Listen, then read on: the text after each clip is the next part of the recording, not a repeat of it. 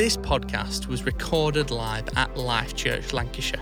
For more information on who we are and what we do, visit lifelancs.org. In the beginning, there was nothing. Nothing to hear, nothing to feel, nothing to see. Only emptiness and darkness, and nothing but nothing. But God was there, and God had a wonderful plan. I'll take this emptiness, God said, and I'll fill it up. Out of darkness, I'm going to make light. And out of the nothing, I'm going to make everything. Like a mother bird flutters her wings over the eggs to help her babies hatch, God hovered over the deep, silent darkness. He was making life happen. God spoke, that's all. And whatever He said, it happened. Night, day, sky, sea, land, ocean, trees, hills, animals that roam the earth, swim in the sea, and fly in the sky, moon, stars, and sun, the entire cosmos. God spoke it, and so it was. This morning, I want to explore how the creation story teaches us about the mission of God. The God who is on mission. We have this ancient phrase here, missio Dei, means the God who is mission. God, by his very def- definition, is mission. God is on mission. God is on the move. God is mission and God is on mission. And this morning we're going to look at the creation story and think how does this affect us? How does this impact how we live our day to day lives? And could God, the God of the universe, the God who filled darkness and filled emptiness, could God be inviting us to do the same this morning? In the creation story, God brings order out of chaos. If you've never read the creation story, I'd really encourage you. It's in the beginning, it all starts here.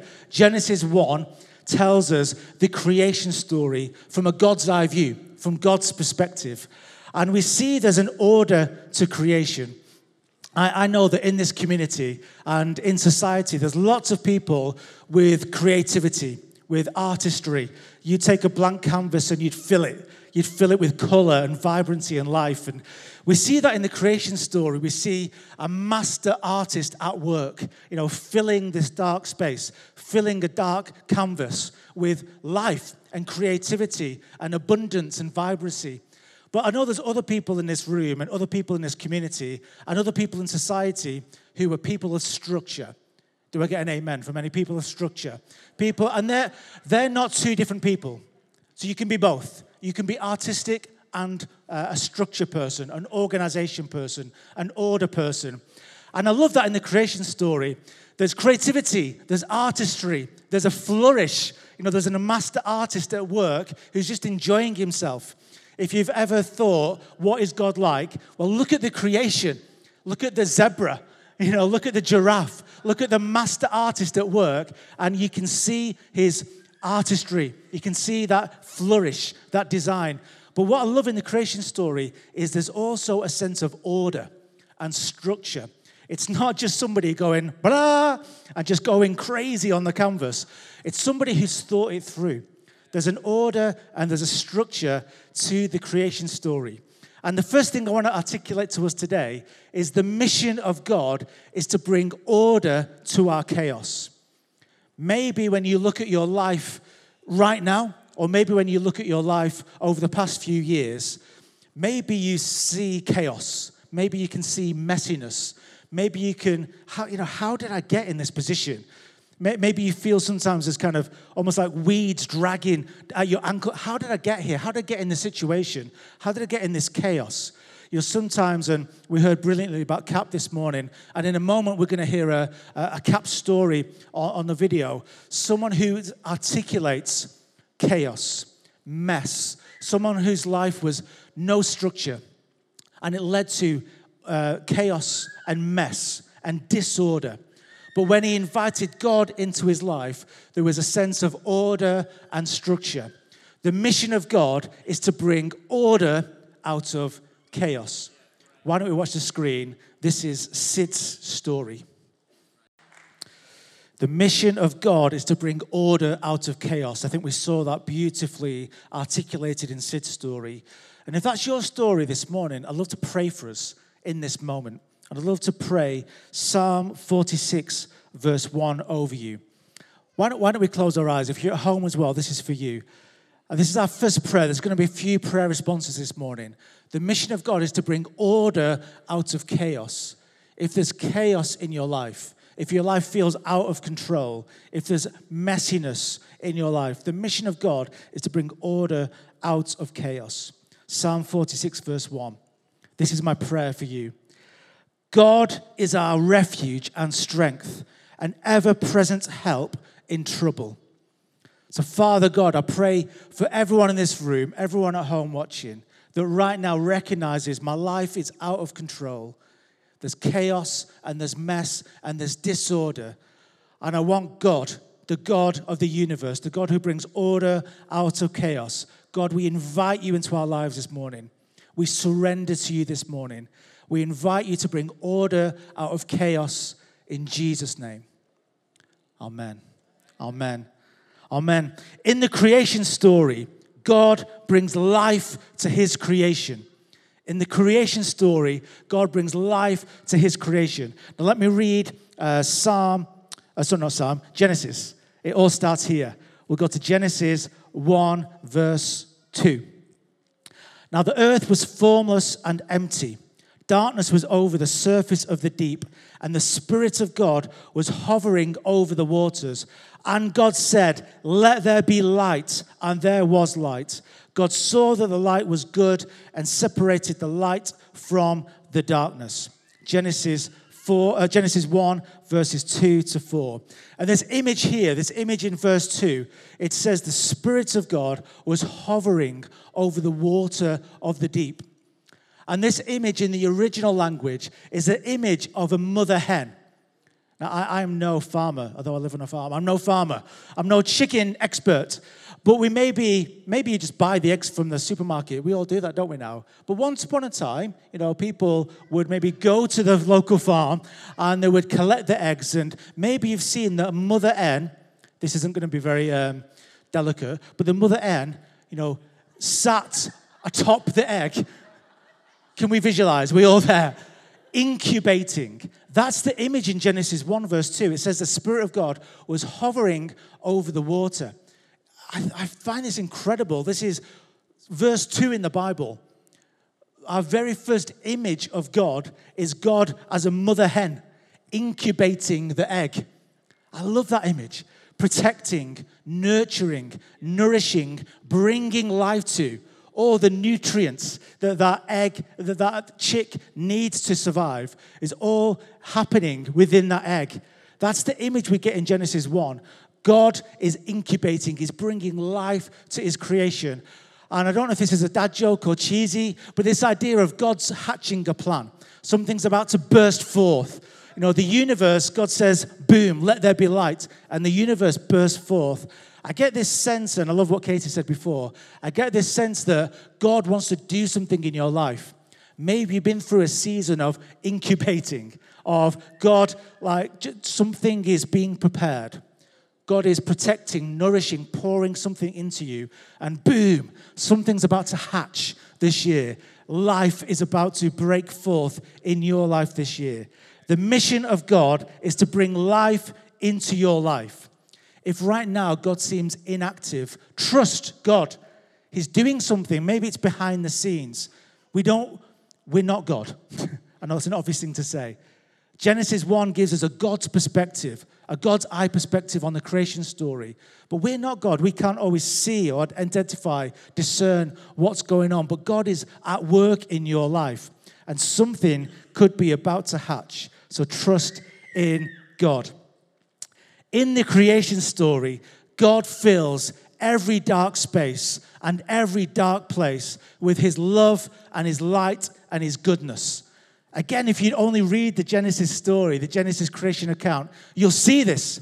God takes a dark space, a dark place, and the first thing he does is he fills it. He fills it with light. He says, Let there be light, and there was light. And then he names the light good. Or, sorry, he names the light light, but he speaks of the light. He says, It's good. And then everything he makes in the creation story, he says, And this is good, and this is good, and this is good. And he fills these dark spaces and these dark places with himself, with his presence. And God is love. The essence of God is love. The Bible tells us this in 1 John 4, verse 16. God is love. So, this is what God does right from the very beginning, right from the word go. He fills every dark space and every dark place with his love and his light and his goodness. The God who is on mission, that's what he's doing. That's what he's up to. That's what he's always been up to. And here's the invitation for each one of us this morning we get to join in.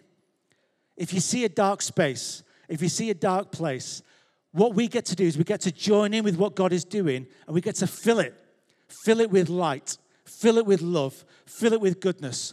I don't know if you're like this. I don't know if this is strange what I'm about to say, but I'm the kind of person that I'll maybe go through a community, you know, go through a town, and I'll see empty shops or I'll see empty parts of a community, maybe places where there used to be life and now there's barrenness.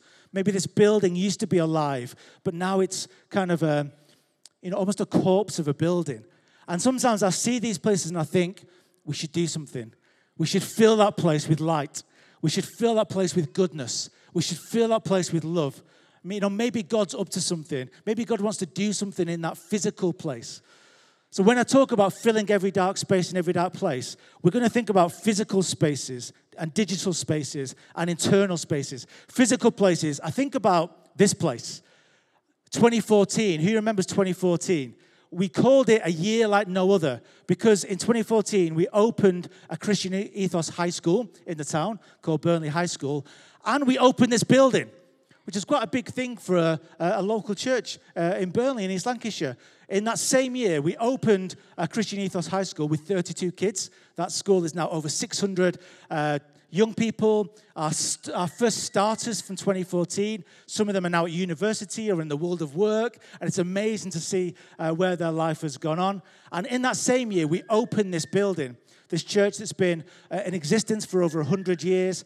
And over these past, um, how many years is that? Seven years, nine years, nine years uh, since we opened the building, you know, hundreds, thousands of people have come into this space and experienced something of the love of God, of the life of God, of the joy of God. Fill every dark place, uh, place, every dark place with the love and the light and goodness of God. I remember being next door uh, in the Gannow Baths when we were there as Life Church and looking at this space. You know, we were over there looking at what was just an empty space. Just an empty space. And even where Burnley High School is, that was a empty building. It was an empty space. But we filled it. We filled it with light and we filled it with love and we filled it with goodness. When I think about this idea, I think about when I met Bryony Baker. And here's a picture of when we first met. Look at that. 2004, do you think something like that? About 2004. So me and Bryony met on mission, and this is in Manchester. We met on mission and we met in Manchester. Uh, I was a part of PACE in Burnley, then moved to Manchester to continue working with PACE. Bryony was part of a great project called the Eden Project. Eden Project is part of the Message Trust. So the same organization that runs the grocery also runs the Eden Project. And the Eden Project isn't the big place in Cornwall. Uh, that's coming to Morecambe, different Eden Project.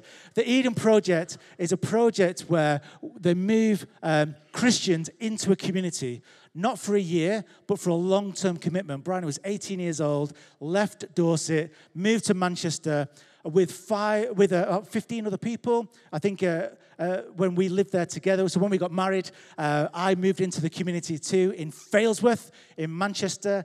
Uh, the location that we lived in was chosen by the police and the council and the church as an area of uh, deprivation, and an area of need, and an area run by a local gang. And so the idea was rather than Christians just coming on a Sunday, then going home, Christians would move in to the estate would move into the community. So there was a number of houses uh, around three streets where Christians had moved in, chosen to live there, chosen to be in that community, living alongside the children and young people and families that we then reached on a Tuesday night or a Friday night or a Thursday night or a Sunday morning.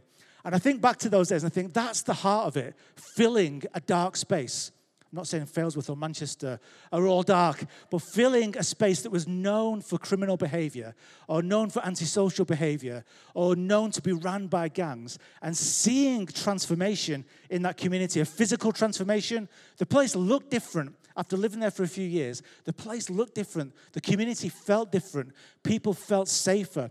People enjoyed living in that community. And we're not saying it's all down to the Eden Project, it's all down to us. But there's something that happens when the people of God move in. There's something that happens when the PACE team go into our local schools. There's something that happens when our women's refuge team goes into women's refuge. There's something that happens when all you wonderful people go to the community grocery. There's something that happens when you walk into your place of work when you walk into your community, when you enter into family situations. There's something that happens when Katie and the befrienders walk into people's homes, people's homes where there's maybe a darkness and an emptiness and a lack. There's something that happens when Katie and the befrienders, maybe some of you here are going to be a befriender. Maybe in the next few weeks, you'll walk into someone's home where right now there's emptiness and darkness and lack, and we're going to fill it. We're going to fill those spaces with the love and the light and the goodness of God. I got this sense as I was preparing for this that there's maybe some people who, as well as physical spaces, filling physical spaces with love and light and goodness, there's some people that may be like, I think God wants me to fill digital spaces. Now, this isn't for everyone in this room. Not everyone in this room is maybe a social media influencer. But maybe there's people in this room, and maybe there's people sat in the yellow room right now who are thinking, I want to flood the internet. I want to uh, take dark spaces online and fill them with love and light and goodness. If that's you, I'd love to pray for you just really quickly. You may be in the yellow room, you may be sat here, but God, I thank you for people who have a desire to fill digital spaces with love and light and goodness. And even now, God, that you'd speak to them, you'd unlock creativity, you give them something incredible to say in dark spaces and dark places, even online. In Jesus' name, go for it. Amen. In a, in a moment, I want to give a challenge to all of us, all of us, to join in with the mission of God. It all starts here. The mission of God starts in the creation story. The God who is on mission began his mission from day one, from before the beginning, to fill every dark space and every dark place with love and light and goodness. So, in a moment, I'd love to invite all of us to respond to that uh, and be prayed for. And maybe the band could come and help me because there's, um, again, when I was preparing for this, I was thinking about some maybe specific people in the room where maybe for you, as I've been talking about dark places and dark spaces, my go to is physical spaces. I think, how can we take that physical space and fill it? But maybe for you, you're thinking of an internal dark space. Maybe there's been a darkness in your heart, a darkness in your mind. You know, maybe a, depression or some, something like that that you've been going through that you just know there's a dark space, there's a dark place. Maybe you've gone to some dark places in your thinking. And I'd love to pray for you this morning. I'm not going to embarrass anybody. I'm not going to ask you to stand up or put your hand up. But I'd love to pray for you this morning that if you've gone to some dark places in your thinking, what I want to do for you this morning is speak joy. God says light right at the beginning. He speaks light, and there was light.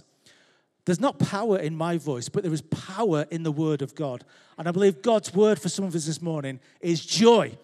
That God wants to speak joy over you. And not just, you know, silliness, not just like flimsy joy, but real deep joy that God wants to do a deep work of transformation in your heart and in your life. Even this morning, that maybe God wants to begin something. Maybe for you, the first step is recognizing, hey, this is normal. It's okay. And actually, you could talk to someone this morning. There's not shame in this. There's no shame attached to this. That this morning maybe is the morning to talk to someone and say, I'm going through some tough stuff. Can I have a chat? Maybe you're not going to have that chat this morning. Maybe you're going to say to somebody, Can we have a chat? Can I meet up with you this week? I'm going through some tough stuff. Maybe there's someone not in this room that you need to share this with. Maybe you need medical help. And again, there's no shame in that. But I want to speak joy over us this morning. So why don't, why don't we close our eyes? Again, I'm not going to point anyone out. I'm not going to embarrass anybody. But I just want to pray joy over you this morning. If you found this podcast inspiring and helpful, then we'd love for you to get in touch via at LifeLancs on social media